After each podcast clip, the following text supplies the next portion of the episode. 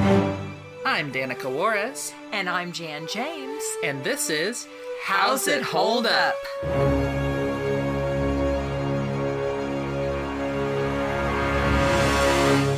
Hey everyone, before you listen to this podcast, we have to tell you about a tragic loss podcast. I'm still so sad about Ah, it. podcast casualty that would have preceded this one.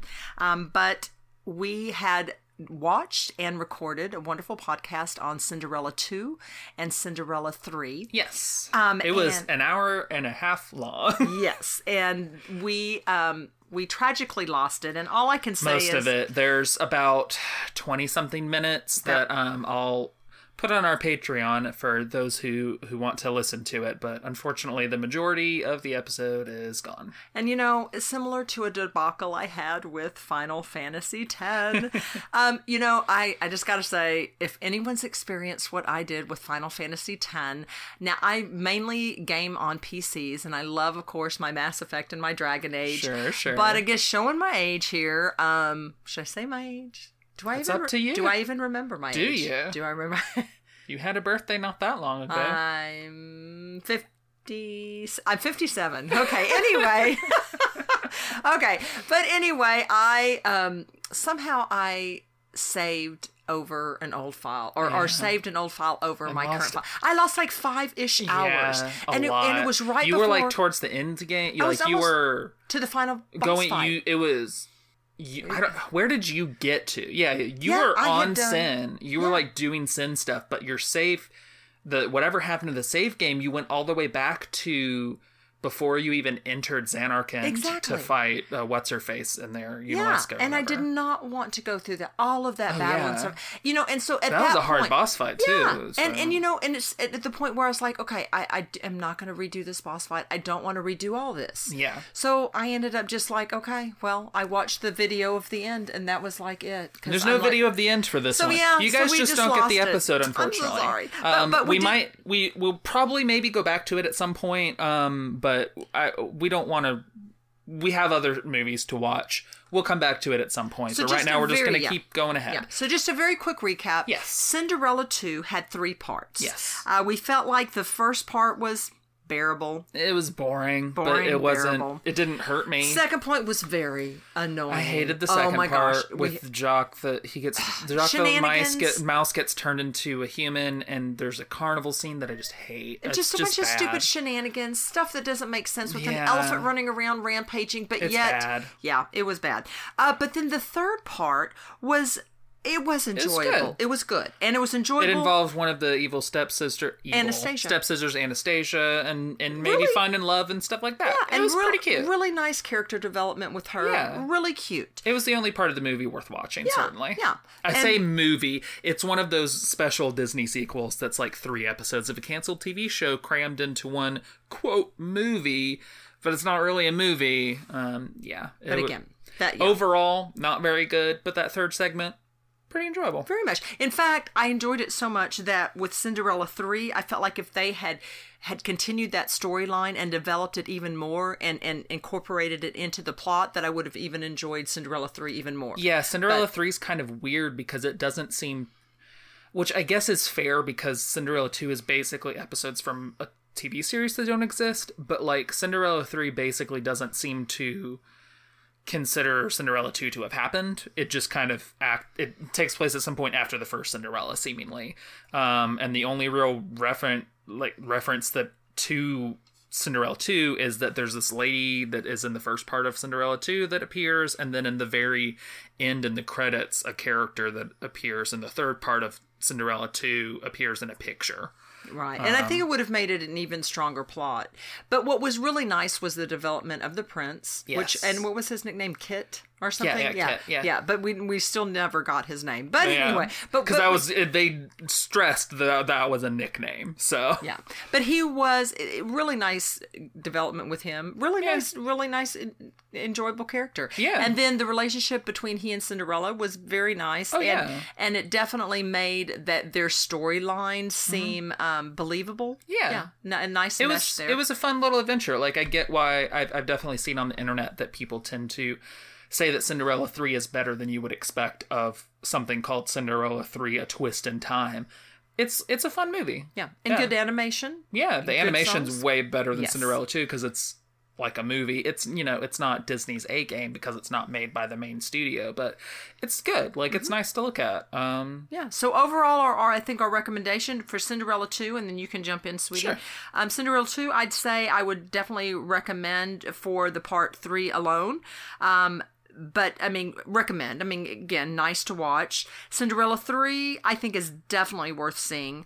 Um, not necessarily a must see, but definitely a should see. Very Yeah. enjoyable movie. yeah, I would I would say you probably don't need to watch Cinderella two and just like go on YouTube and watch the third part or something. Like just find the third part and watch it because that's the only part that's worth it. Cinderella three, it's fun. I definitely I it's I would probably be more interested in going back to it and just sitting through and enjoying it than I would the first Cinderella movie, even though I don't think it is as good a movie. Um, but yeah, they're they're pretty good, and maybe we'll get to record and talk about them in more detail again at some point. Um, But yeah. So sorry for our our sad. it's a sad tale, but know, we got to move on into the future, Yep. and now we're gonna start talking to you about the 2015 Cinderella uh, live action remake. Yes. So enjoy. Hello there, everybody. This is Danica Juarez. And this is Jan James. I um, am a lesbian trans woman who's super into animation. And I'm a high school AP English teacher and author of the published thesis, Transfigured Women Gamers. Today, we are talking about Cinderella, the 2015 version of Cinderella by Disney. Um, this was one of the earlier live action remakes I think that they made, not counting the stuff in the 90s, which we'll get to. Um, I don't know if you remember like 101 Dalmatians with the Yes. Close and stuff. Yeah, Yes. we'll get to that. Um, but anyways, uh, yeah, this was one of the earlier of the new ones af- after um, Alice in Wonderland started making that idea popular for Disney. And yeah, it's it's pretty much just a, a retelling or a reimagining of the original Disney Cinderella. Um, yeah, would you? What was your initial thoughts on it? Your initial reaction? I liked it a lot. In Yeah. fact, I I loved it. It was Yeah. just absolutely enjoyable and it exceeded my expectations. Yeah, I I really enjoyed it too. Like I I thought it was a lot of fun. Mm-hmm. I, I definitely think that was an enjoyable movie and um, makes me less nervous about seeing future Disney uh, remakes. Though I'm sure plenty of movies will immediately destroy that optimism. I think I had seen it at when it came out, I guess, Oh, yeah. or some sometime, but it's been so long and I didn't remember it. Came and out then in 2015, so Right. And again, it just exceeded my expectations. I hadn't remembered it, but it was wonderful. I didn't, yeah. I had I had never seen it before, so this was a whole new experience for me. Yeah. Um, all right. Would uh, what do you with your initial reaction? Would you recommend this one? Yes, absolutely. Absolutely. I think it is just it would it's wonderful for any age and I think it would it's a wonderful family uh you know to watch it together, but it absolutely is I don't know. I would almost put it on a list of must see if you really are are interested in Disney and Nice. Disney stories. Yeah, awesome. Yeah, I would definitely recommend it too. I think um, it could possibly end up being one of the few Disney uh, remakes that I say, yeah, go watch it. It's it's good fun. Um, all right. Well, let's get specific. Okay. So, unlike our usual episodes, we're just gonna put a spoiler alert here at the top because we're discussing a movie that we already we're discussing a remake of a movie that we already saw at the and as our first episode and like there's new stuff here but it's all like the basic story here we all know and just with Disney remakes I'm not we're not gonna worry about spoilers. So, if you care about spoilers, there's not a whole lot of this episode for you to listen to, but still, here's the spoiler alert. Skip to. One hour, three minutes, and 46 seconds. So, let's start with the with the question on everybody's minds when it comes to Disney remakes. Was this really necessary?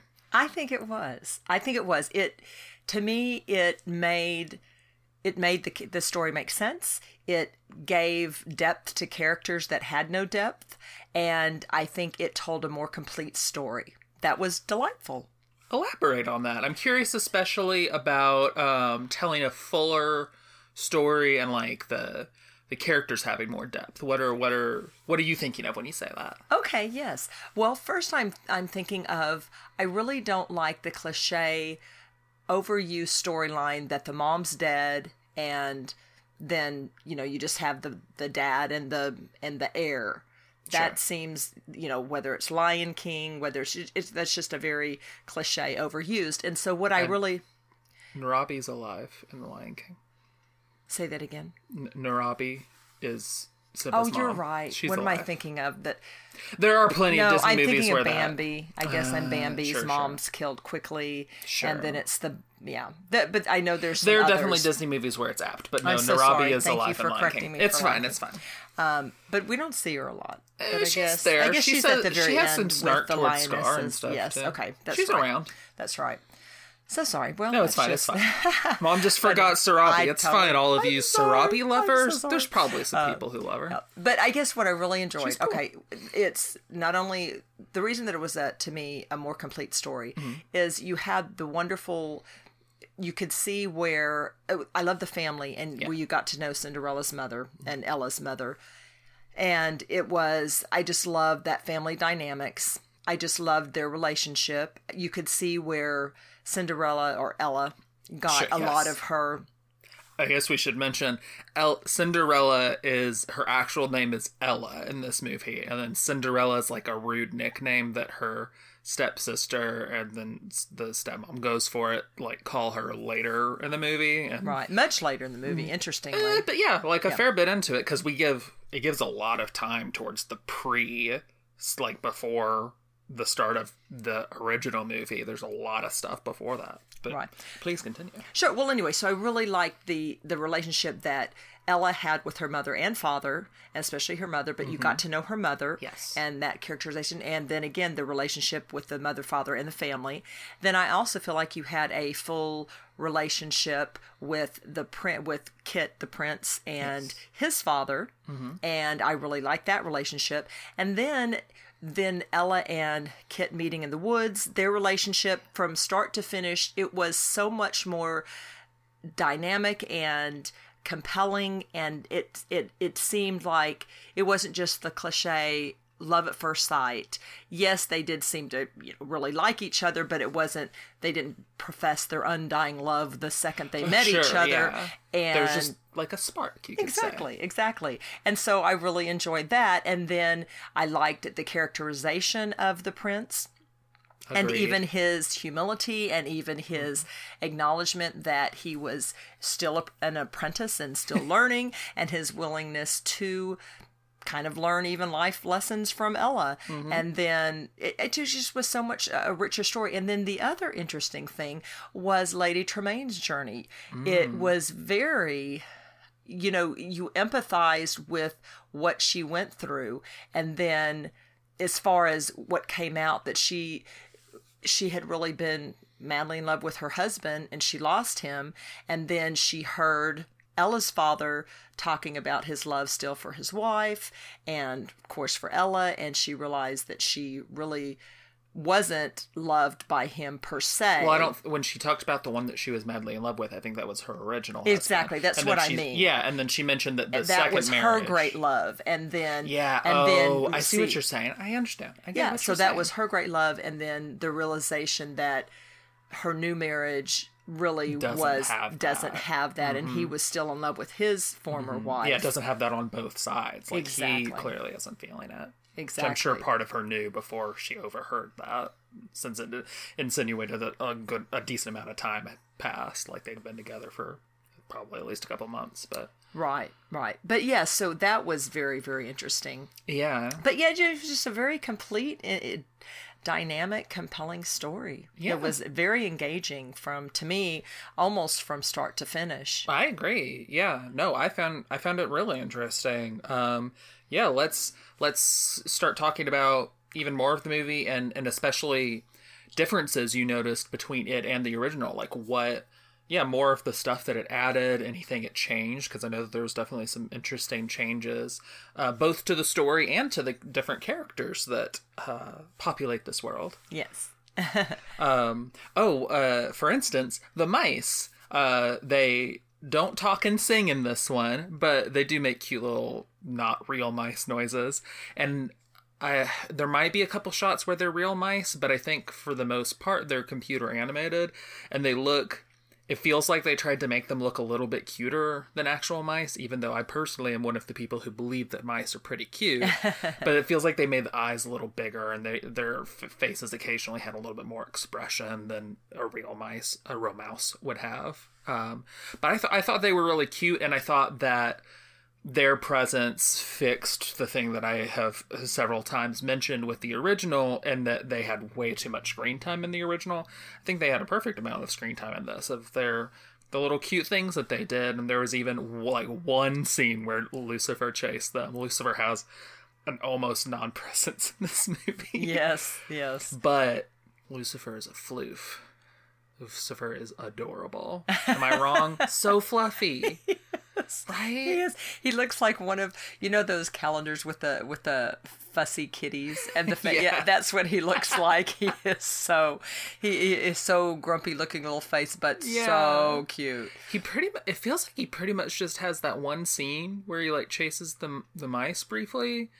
And then besides that, it feels like he's just around to be abused by Lady Tremaine, which is sad. poor he like gets kicked out of a carriage, kicked off of a thing, and he just like keeps making some grumpy like meows. I know. I, I just felt sad for Lucifer. But there was a really, I thought there was a really cute, endearing with Cinder with Ella and Lucifer. I mean, she when she snatched him up, it wasn't like oh bad Lucifer, oh Yeah. evil Lucifer. It was just kind of like no, we can't treat our guests this Yeah. way. And she kind of actually picked up Lucifer somewhat lovingly, Mm-hmm. and then you know has shoos him away. So that was kind of cute. That was cute. I agree. I Yeah, agree. yeah. and yeah, cute, cute, cute. Um, but yes, I it was he was fun. He was a very Mm-hmm. fun um, and and the, oh, I know what I was going to say. Oh sure. Sorry. It reminded me. Oh no, no, no! You're perfect. Um, what I was thinking of when You're you talked about you are perfect. Uh, the the mice and what Hmm. I was thinking. The thought that occurred to me when you were speaking about them is that it would have, if they hadn't been there, it would have it filled a purpose for them to be there and it would have it wouldn't it would not fill the void that it needed to to have in there if they were absent and what i mean by that been, like, removed entirely. exactly because the thing is ella then had been pretty much everything taken away from her Mm-hmm. and she had no other friends and the servants were all taken the people that she knew and if she didn't have the Yeah, mice they start they with were her friends and then the servants Exactly. She would have had no Mm-hmm. one to interact with or to keep her spirits up. And she like ate with them and she made the little table with Mm, that them, sat on the floor with them. Yeah, that was, it was like a little coasty or something. Exactly. So they, to me, they just like were again comfort for her, and and the only really thing left of her magical kind of little happy fairy tale Yeah. life before her mother died, and then before her father died. No, yeah, I think I think they definitely feel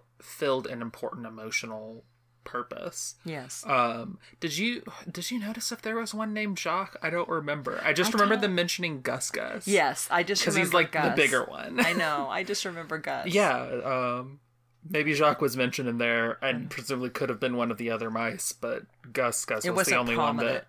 Yeah, Gus Gus was the only one that like got name dropped several times, and you could like tell because he's the bigger one. Yes. Um, he's, they're all adorable.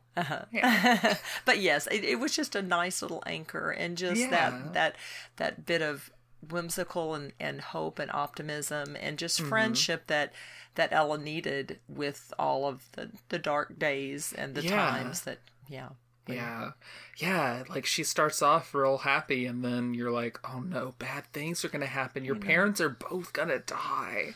And of course they do because, I mean, we saw how the story went in the original. like, they were already gone in that one. So, yeah, that was. That was rough. The the mom dies of like an illness, I guess, and then the dad. What did he? He died on the road. He uh, got he got an illness he was an too. Ill, it was an illness he, too. he okay. took ill. Another interesting thing that just kind Mm-hmm. of occurred to me as far as logical in the storyline Yeah. is that that she Logical or illogical? I didn't hear you. sorry illogical or, or Not logical or illogical. I know I'm trying to think of if I'm going for logical Oh, okay. illogical. You're not even well, sure. I guess wouldn't I guess illogical because what to me one thing that would not make sense in the Uh-huh. storyline is that Ella was an adult or you know like a, a young adult when Lady Tremaine came into the household Right. and so Lady Tremaine trying to make her as if she's a servant and she's a peasant girl everyone would have known her. She was grown. I mean, and her and and knew her father, or at least the town or Well, the she does. community. She does have known. that discussion with the late with the that random girl who's like in that one scene in town where she's like talking about like why do you let them treat you like that? Why don't you leave? And she talks about wanting to stay to keep the house in order for her pa- dead parents or something like that. Exactly, but what I'm saying is Lady Tremaine trying to ruin Yeah. or, or or convince whoever that that Ella was a peasant girl, the community would have known her because she was an adult by then. It's not like she was a Yeah. young girl. I'm not or sure they were they so went isolated. out with her much though. Like it seems like she went out on her own, but I don't know if she was actually trying to convince other people for the most part. I think she was just other treating than the Grand Duke. Yeah, I think she was just treating her like crud at home, but then yeah, like the people from the palace didn't know Cinderella, so she could convince them. But the townspeople, yeah, I think you're right. They would know Ella. So Right. I mean, I guess I just mean if it all came down to it, Yeah. and and her credibility went up against it. Right, She yeah, wouldn't have been able to prove a lot because again, Ella was a young adult and the, Yeah. you know had grown up there. No, that's fair. I don't know if the prince might. I'm gonna keep calling him the prince, even though by the end of the movie he's the king. Just so we know which one we're talking about, because there is also the king for part of the movie, uh, for most of the movie. Um, but yeah, I don't know if anyone besides him would have even been interested in getting the opinion of townspeople, though. So, and they seemed like the house wasn't right there next to the town, so they would have had to travel. I don't know. Um, but I get, I get what you're saying. That yeah, I don't think I don't think she anyone could in the town could be convinced because they know her. But- Correct. And it was a decent size estate. Oh, yeah, it was a I mean, gorgeous, it's not like again she was in some little cottage or, or No. peasant house. So I just No, mean, definitely. and again, it was her, you know, her father that had owned it. Yeah. And whatever. So yeah. Yeah, did we know who the the guy who like came to the door and and gave the news that the father died? Who was he? Do I'm not know? sure. Yeah, I don't know. She like gave him a name, but I don't. I don't know what his relation to the dad was, or something like a business partner or what. I don't know. Yeah. Other than she's like, I'm so sorry for what you went through. Also, wasn't I'm it messed sure. up that that guy said he thought of you and your mom to the end, like, and like Lady Tremaine's just Exactly. a little bit that's that way. I, that's what I'm saying. It's it's it, because like, oh, that's it doesn't, of course, horrible cruelty and inflicting certainly does uh, not abuse on other people doesn't No. excuse. But you, I mean, but it, it I liked it giving her character more depth, showing her heartbreak Mm-hmm. yeah, and and she's her let and- herself. Yeah, yeah. Exactly. I just mean and and also solidifying her her knowledge that she Mm-hmm. wasn't a new love and that that she'd had the one love and that she felt like she'd never have it again because Right. this new husband hadn't loved, you know. Right, that was kind of her, like the final nail in the loved her. coffin to that concept of like, oh yeah, no, even at the end, he wasn't thinking of me. Exactly. Yeah, So, yeah, again, doesn't justify it, but Oh, it, certainly but I'm glad it gave her. I, I guess it justified, not justified at all, but it, it gave explain. explained, helped Hmm. explain some of her. Which it a villain doesn't always need to be explained, especially the like campier and just more overtly evil they are. But this is going for a more realistic story, so I think it I think it's helpful to like understand like this is why she's acting like this. It's not she should still be choosing to act in different ways and handling her emotions differently, but like yeah, the, this is the point where she is making these bad decisions to be worse and worse. Right. Yeah. Yeah. And two is why she's more and more jealous and resents Yes. Ella. Yeah. Resents seems to resent the love that exactly. that her father had for her and yeah. Yeah. Yeah. Um how about the stepsisters? Interestingly, Drizella was a much more in depth character than Anastasia, who in all of the so? animated.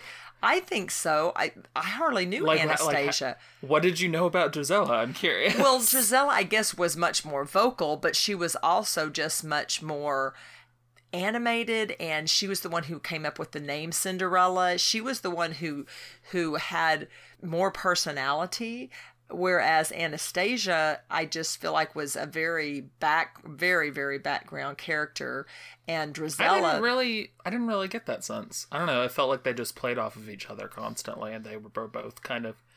I didn't feel much of a differentiation between them. Honestly, they just kind of felt like the the two stepsisters who who are.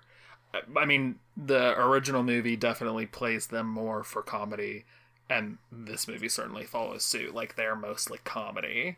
Well, I guess where I'm coming from, because especially with my background, my father mm-hmm. was director of theater for oh, over Oh, sure. 25 years, and I grew up watching plays and, and watching my dad's dress mm-hmm. rehearsals.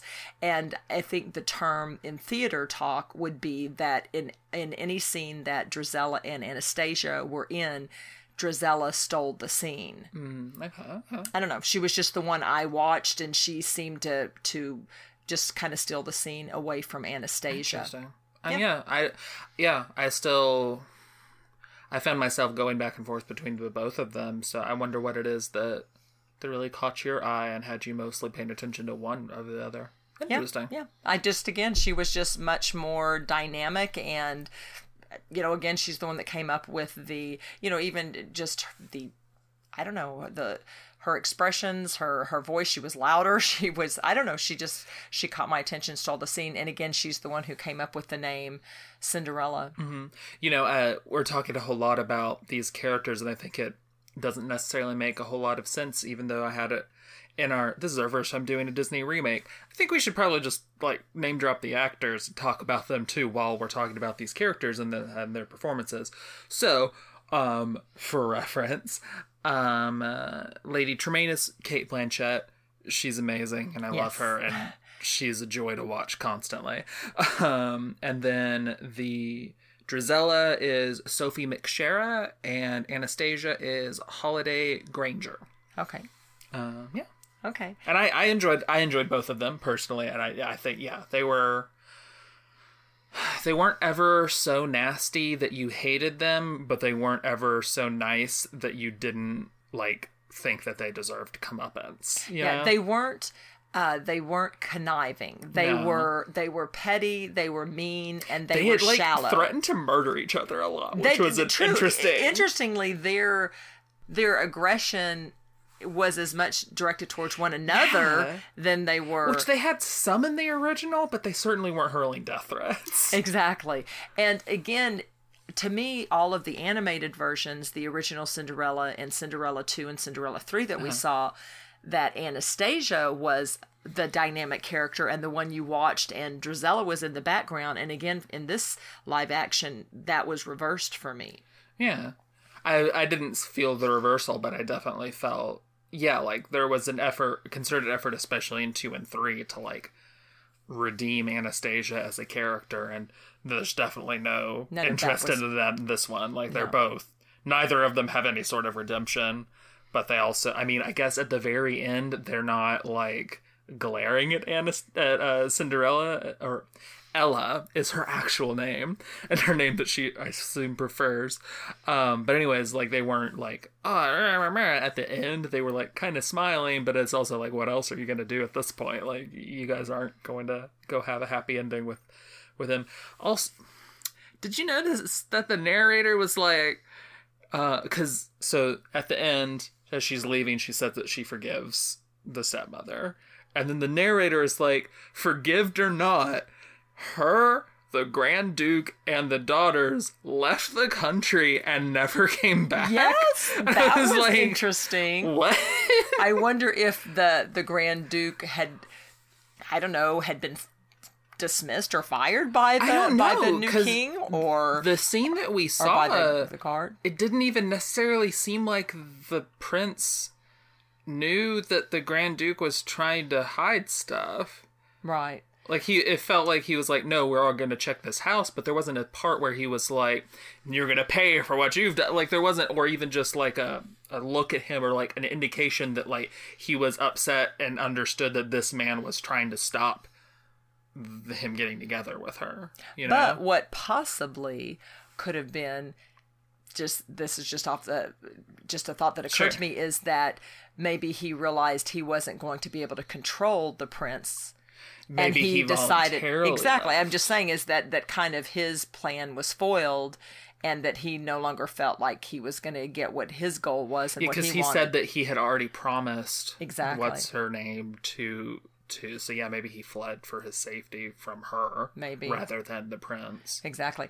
Another thing that I really liked about this rendition of Cinderella is the fact that Lady Tremaine was absolutely beautiful. oh yes Gorgeous. she's Cate Blanchett she's gorgeous Exactly. She was just gorgeous, elegant, absolutely exquisite. as she and always is and Drizella and Anastasia were very, Oh, yeah, they were uh, pretty. very pretty young ladies. So I like that it takes away from just because you're evil, you're ugly, or because you're stepsister, Sure. You're clumsy and and unattractive. Because No, in one yeah. sense, all three of those women were as attractive to me, or as or more than the character of Ella. Mm-hmm. And so, what I like about to me the whole how the the the the wonderful story and fairy tale or happy ever after quality of Cinderella is the fact that of the inner beauty and mm-hmm. that that yes. beauty and kindness and and who you are on the inside that's beautiful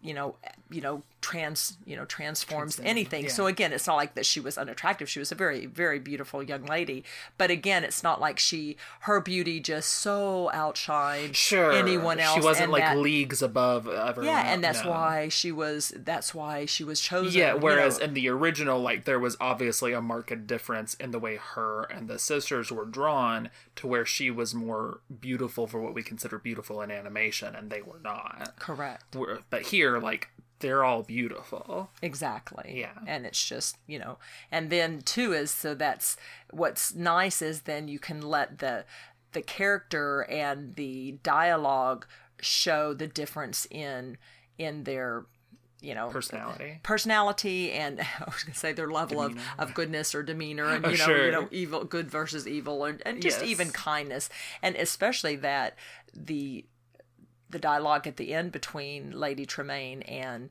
Ella, her saying, "Why are you so cruel? Why I've been nothing but kind to you," and and that was a very powerful scene to me up in the attic. And then and her response was something along the lines of because you're good and nice, and then she kind of trails off and then leaves with the obvious implication that even she doesn't feel like she is that.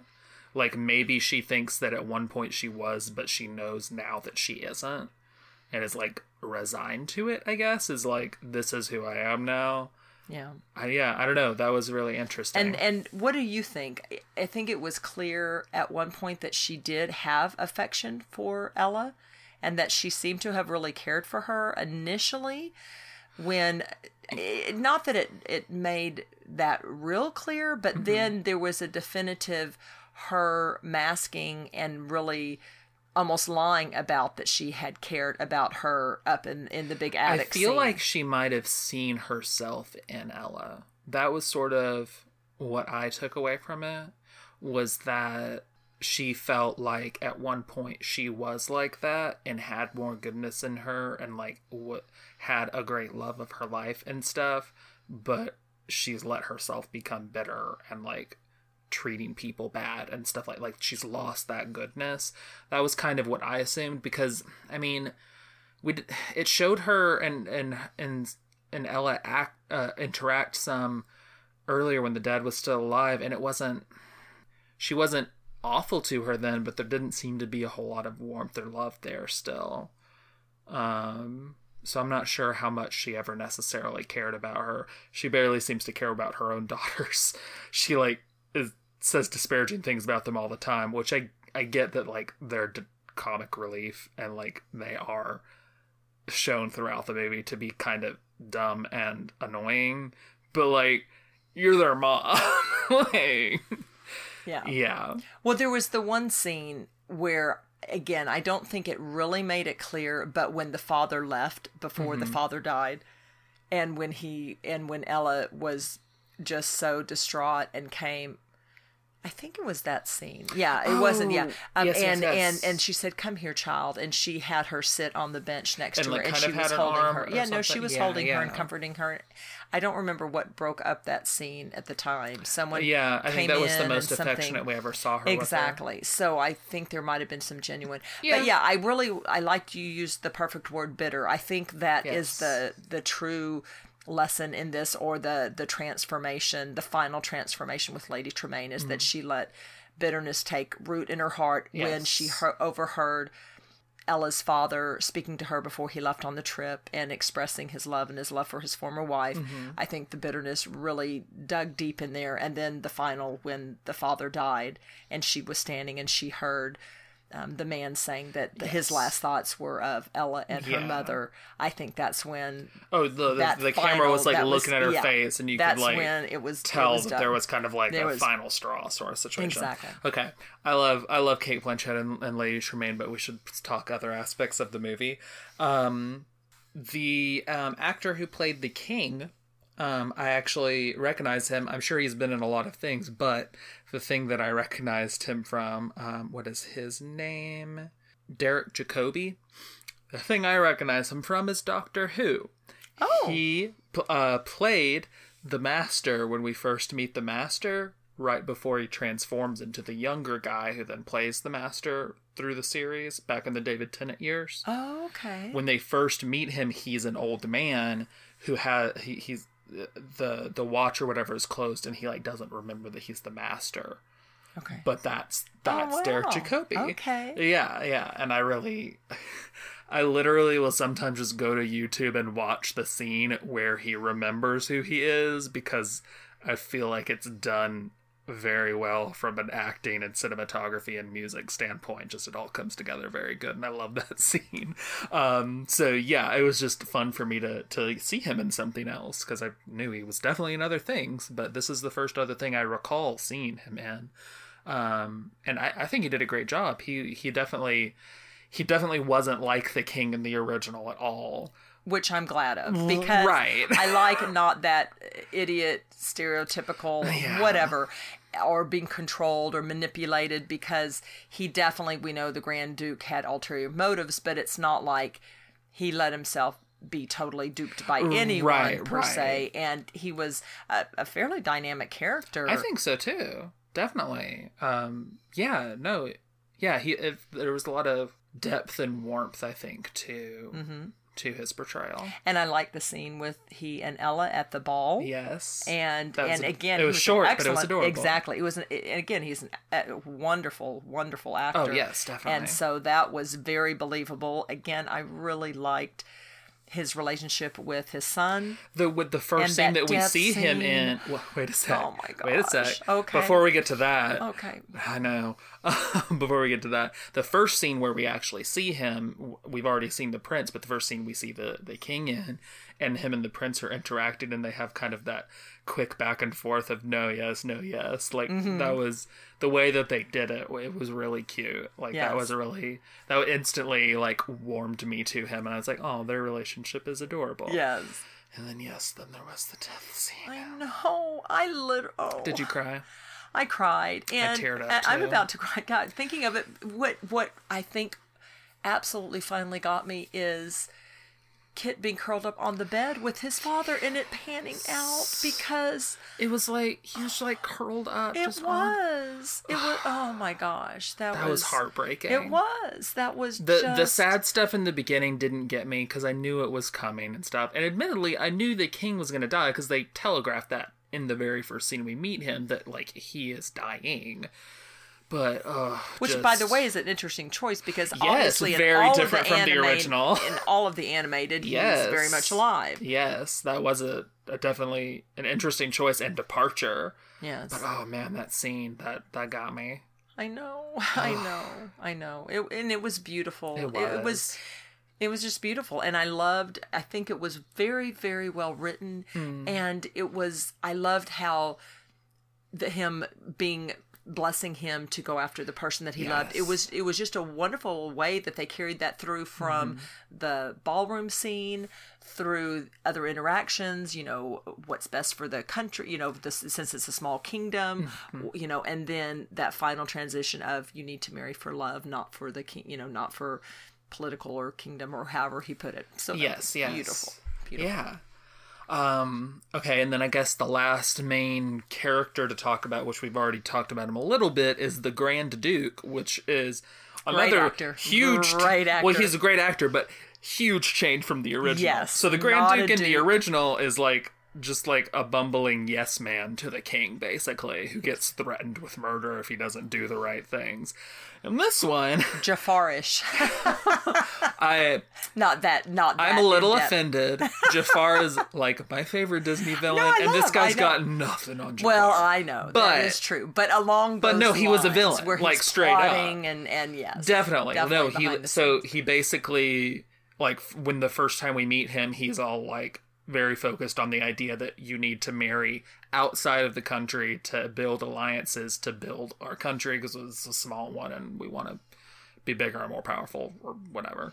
Um, so he's introduced already opposed to obviously what we already know of the prince and what he wants.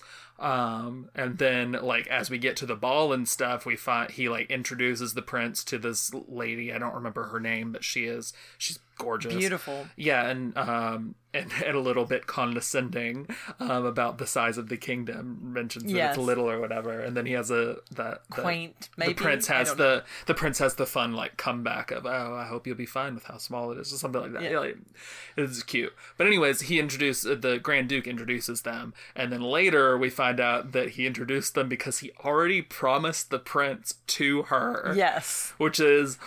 Wow, putting your cart before your horse, buddy. exactly, exactly. And interestingly, with Lady Tremaine overhearing that Yes. conversation, and then him saying, and then she's saying, "Your secret's safe with me." Yeah, like And- like pointedly stopping him to tell him that. Yes, you're yes. Yeah. And then later when he said, "Are you are you threatening me?" Did he say threatening Uh, me or blackmailing uh, me? I, I and think I said wrote yes. it. He says, "Are you threatening me?" And then And she, she like is like, "Yes." And then like she smiles, and they both kind of laugh because Yeah. they're both evil. Exactly. So maybe that is why they ended up together at the end of the movie. He decided. I don't know if they ended was, up together. We just know that they all left the country. They didn't necessarily I go together. they said together, but maybe they just did. that they left. I think. Okay.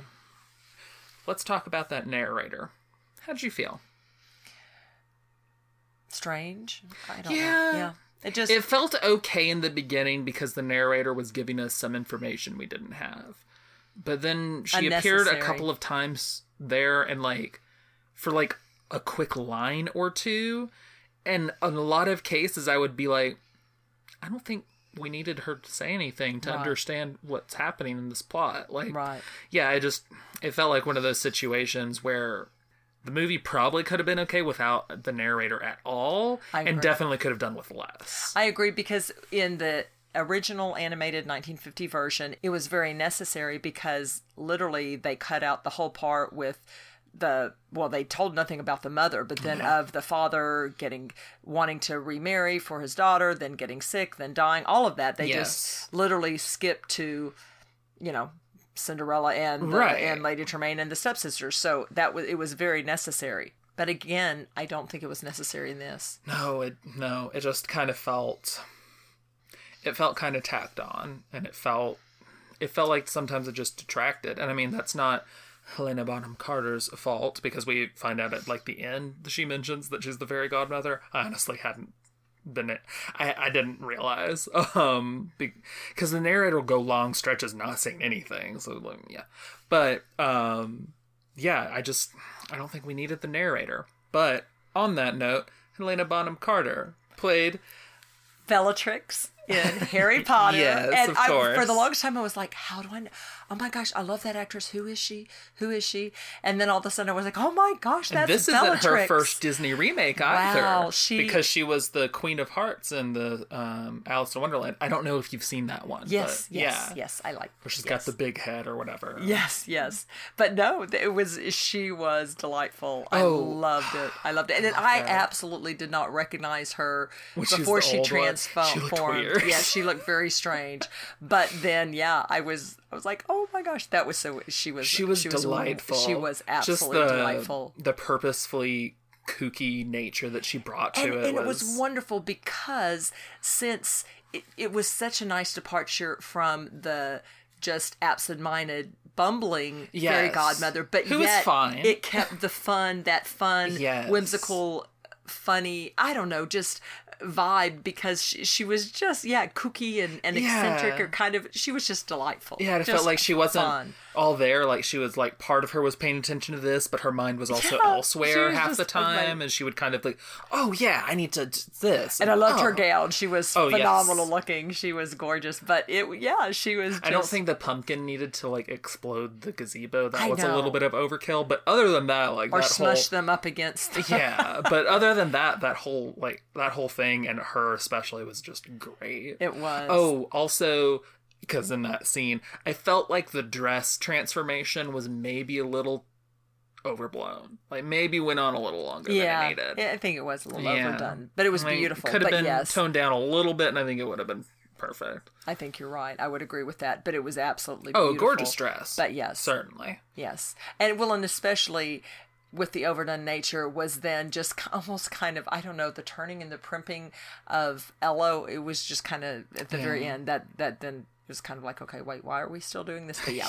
Right? Um, but and then the only thing that I can say about the only thing that made sense with the pumpkin, again, I'm just not a fan of destruction Hmm. for destruction's sake or things getting wrecked. I'm just that I'm just not a fan. With it destroying the gazebo. or- yeah, Yeah. and yeah, I'm not a fan of that. But with oh my gosh, that that carriage was so ornate. So it was to me, it was as if the pumpkin and the the glass and the you know the gazebo or that whatever that was all ah. meshed together because it became part of the design. Yeah. and that's what I took from that, and it just became. I didn't didn't even re- yeah. Yeah. I think you're right. Especially the you know the the ceiling the the roof of it and all of that just became part of the carriage. Yes, You're so clever. Well, thank you. And so I just thought, okay, well, that makes sense now because it just became this incredible, Yeah, no, gorgeous, gorgeous, ornate, ornate. carriage. Mm-hmm. Yes, It was I liked- almost it was almost a little gaudy with how It was gorgeous it was. but I liked it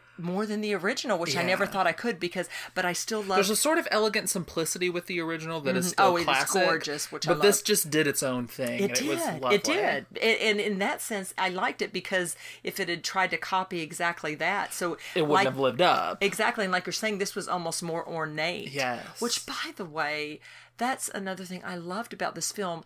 It was so gorgeous. Oh, it was the palace, the everything was spectacular.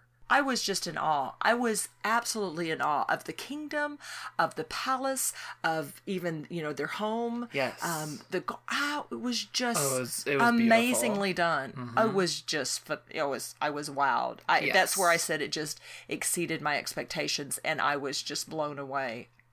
Yeah, I agree. It was it was gorgeous to look at, definitely, and like you felt the opulence of the castle Yes. and everything. No, it was it was beautiful. All right, let's go to the final com- uh, question, I guess, um, of of the remakes. Um, how does it compare? Let's talk. Let's first, before we get to just overall comparing the movie, let's think. Let's think about like characters and scenes were there were there characters you liked better in this one or more in the other one scenes and vice versa any that you thought was maybe equally good but for different reasons like any anything like that just more direct comparisons I would say the majority of characters I like better in this live Mm-hmm. version.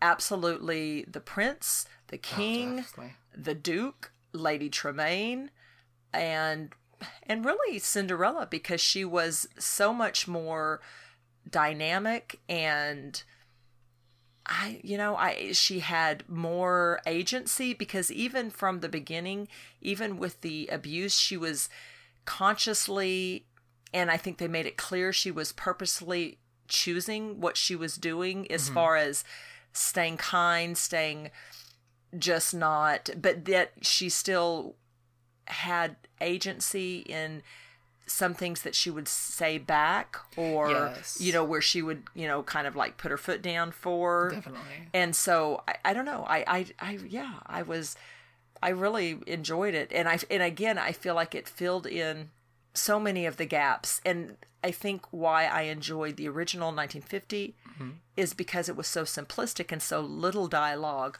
But now this filled in all Kind the of went things the other way with it. exactly, Yeah. which I really enjoy. Yeah, I I generally agree too. Um, I think not to just uh, talk about Cate Blanchett all the time, but I'm a lesbian, so I love her. um, but I like the original Lady Tremaine, and I think the two performances are very different because the original Lady Tremaine, not counting not counting Cinderella 3 even though I enjoyed that movie. The original Lady Tremaine is very reserved pretty much all the time.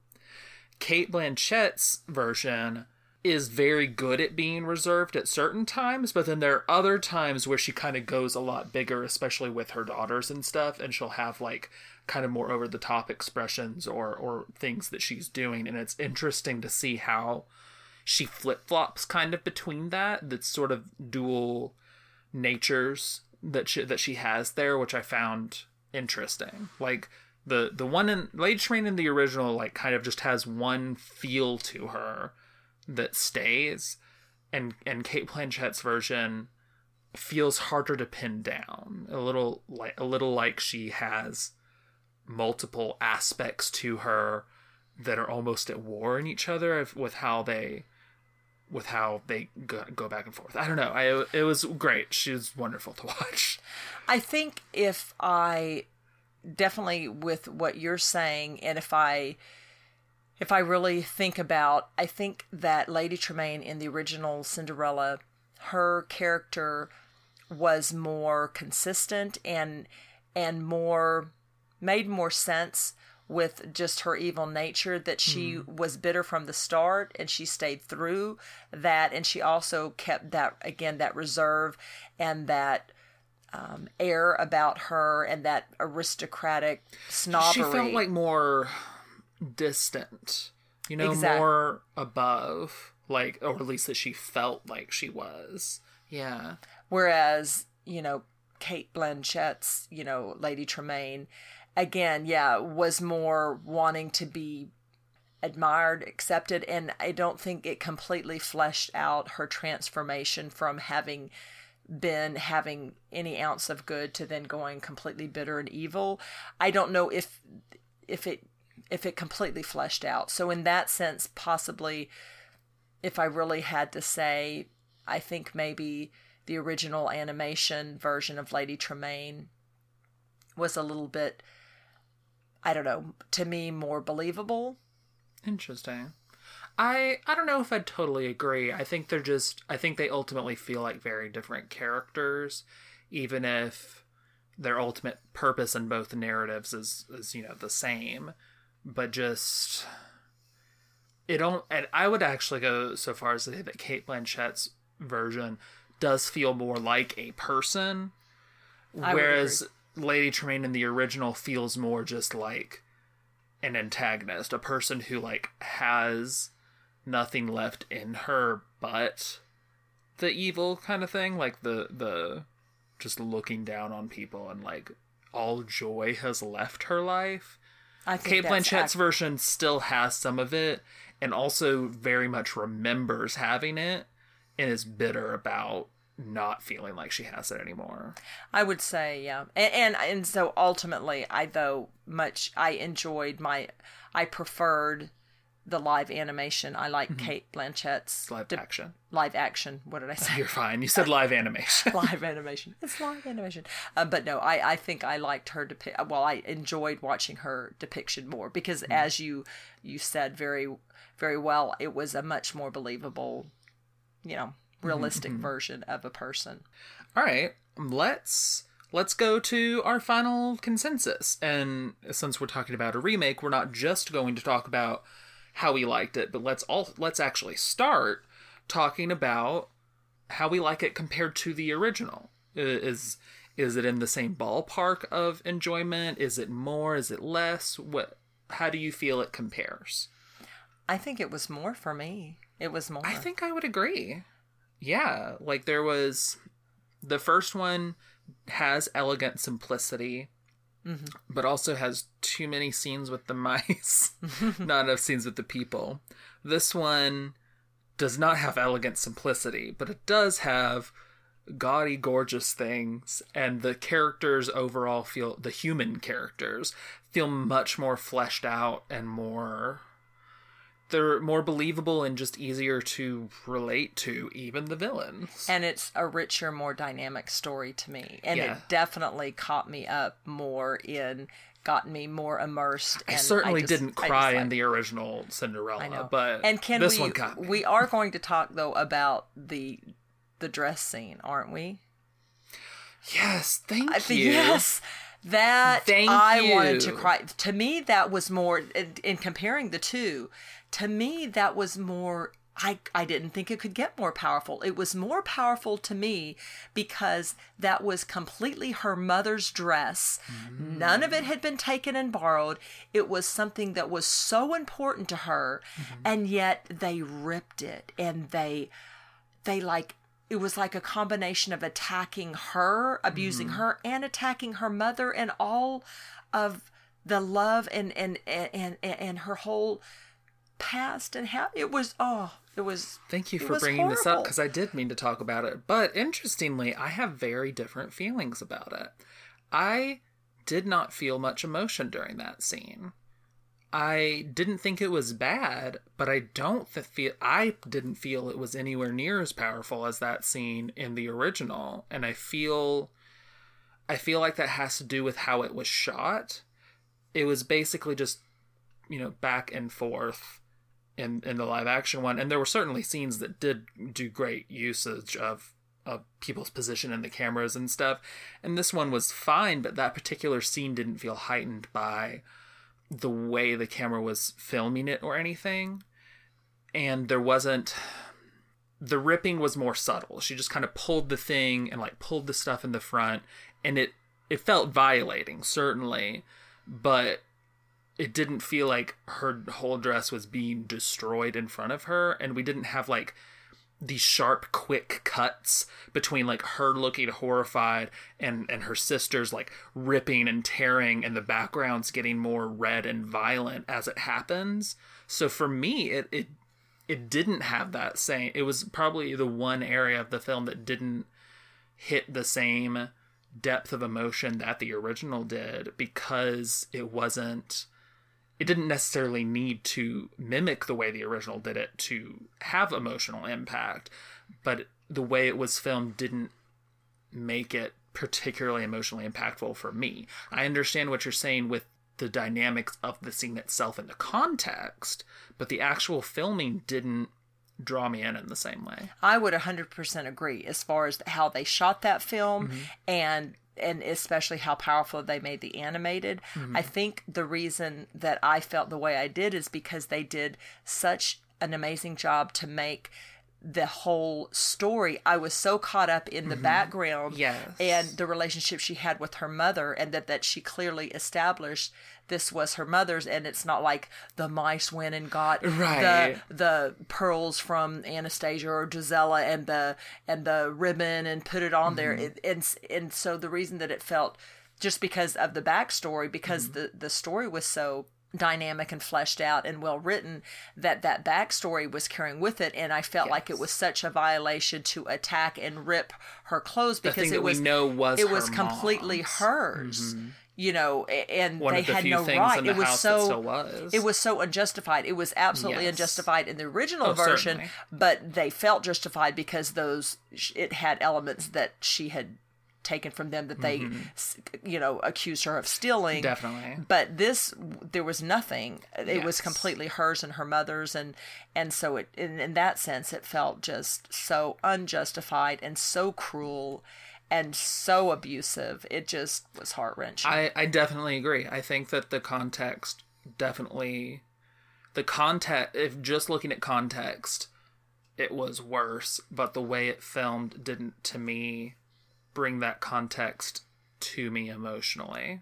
I don't know. and that, it was that's interesting. fair. I, that But something that my wonderful wife Valerie mentioned that we should mention before I actually move us back to our our final consensus is um, the use I commented in the first episode about the use of shadow, especially yes. especially the way that darkness would be used to to obscure Lady Tremaine and then like just her eyes would be highlighted or something before it showed the rest of her or, or some or things along those lines. And they did something similar, especially in the scene where Lady Tremaine and and Ella um, have kind of their final confrontation, as it were, in the um, in the attic.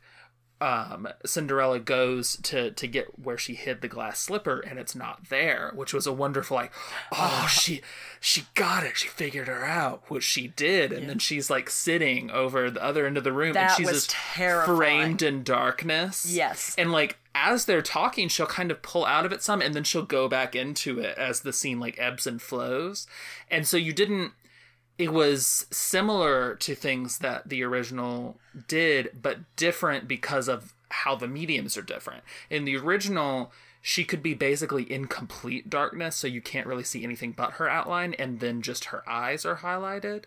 Whereas in this one, you you can't quite do that, but you can still like the way that she looks overall when she's more highlighted or when she's more in that darkness. They had a lot of fun playing with and i yeah i thought it was very well done and interesting also when she stood she dwarfed cinderella in the framing like she looked huge compared to her which was obviously very purposeful and yeah that did a great that sort of cinematography i wish had been in the dress ripping scene Yes. because i really felt that in that scene it was great They yes, that they could have made that scene so much more powerful. But yes, I loved that parallel and it made it so strong because one of the things we pointed out with the original 1950 Cinderella is they did such an excellent depiction of using shadow to create that fear, that Yes. that that tension and even the even the distinction between good and evil um and and all of that. And so yes, in fact when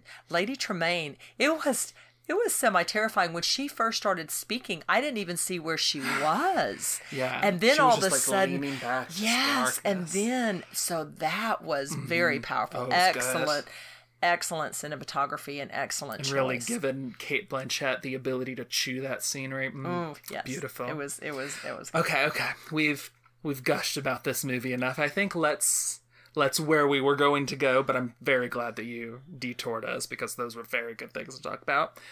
Final consensus. How you we both I think we both feel like overall this was more powerful even than the original, even though both certainly have their merits. First off, out of on a scale of one to five, approximately where would you put this one? I really, really enjoyed this. I would absolutely go to a four.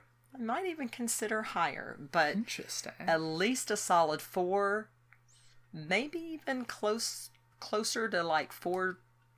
4.25 or I don't know if I would go all the You- way up to you 4. and these I do. I like these decimals. I like these Mm, you- decimals. you get really- almost go up to 4.5 because and I think if I did definitely somewhere between 4 and 4.5 because I don't mean, and I guess the only reason I'm reserving it because it's just not like you know I know it's not the most powerful in you know movie that I've ever seen, so I don't want to go that high. But I just enjoyed it, the cinematography, the absolute sets, and again, it was you know the the costumes.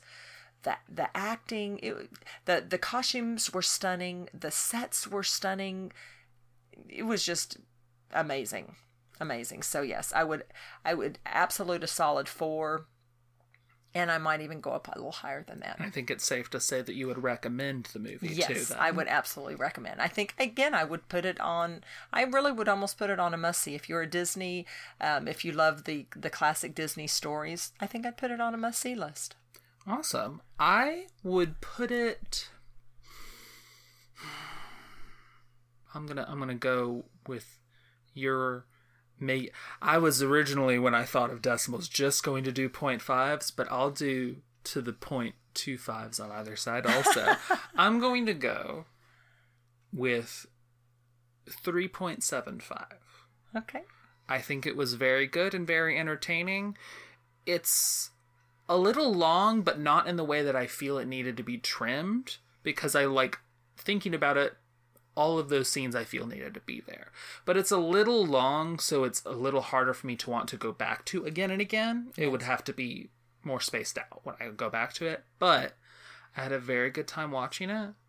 I think it's a, I think it's a good movie. I just I don't want to I don't want to put it too high because I know I'm going to have some movies that I I put real I know. high. That's why I'm sticking things primarily that are to very my, dear to my heart. I know. I think that's why I'm I'm sticking But our more our solidly to our star scale is always going to be pretty all over the place anyways that's sort of the nature of them so i definitely want to say that yes i recommend it it is it is good i think it's worth a watch disney fan or no frankly like i think i think fans of like romance and light fairy tales would would certainly enjoy this too like it's just an enjoyable movie mm-hmm. And I, if- I recommend it. And personally, I would rather watch it than the original, even though again I think the original's good. I I liked this very much. Yeah, I think if I was going to have a classic Disney weekend or something, Mm-hmm. I think this would be my choice out of all of the Cinderellas. This would be this would be my choice between you know the original and Cinderella t- two and three that I would want to see,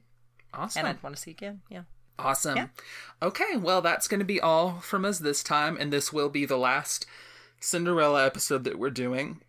Um, we've done a lot of Cinderella. It's time time to move on to to some different things. We're going to be back to animated movies next time. Uh, next time we are going to find out what happens when dogs die. No spoilers there. no spoilers, but it's an animated movie, so you, you can figure it out. This was a lot of fun. It's late and I need to go to bed. I love you, Mom. I love you too. And. I love you, dear listeners. We'll see you next time. Take care. See you soon. This has been How's It Hold Up with Danica Juarez and Jan James. You can find our podcast on Twitter at How's It Hold Up Pod. That's with each word capitalized and no apostrophe. Also, if you'd like to support us, we have a Patreon. You can find us at patreon.com slash user question mark u equals 2790566. Every little bit helps, and even with a minimum pledge, you get access to things you won't hear in our main podcast feed. Check it out for more info. The two pieces of music used in this episode were created by Kevin MacLeod. You can find both The Curtain Rises and Cool Cats at incompetech.com. That's I N C O M P E T E C H.com. Both songs were licensed under Creative Commons by Attribution 3.0. More info on that can be found at http colon slash slash creativecommons.org slash licenses slash by slash 3.0. Thanks for listening.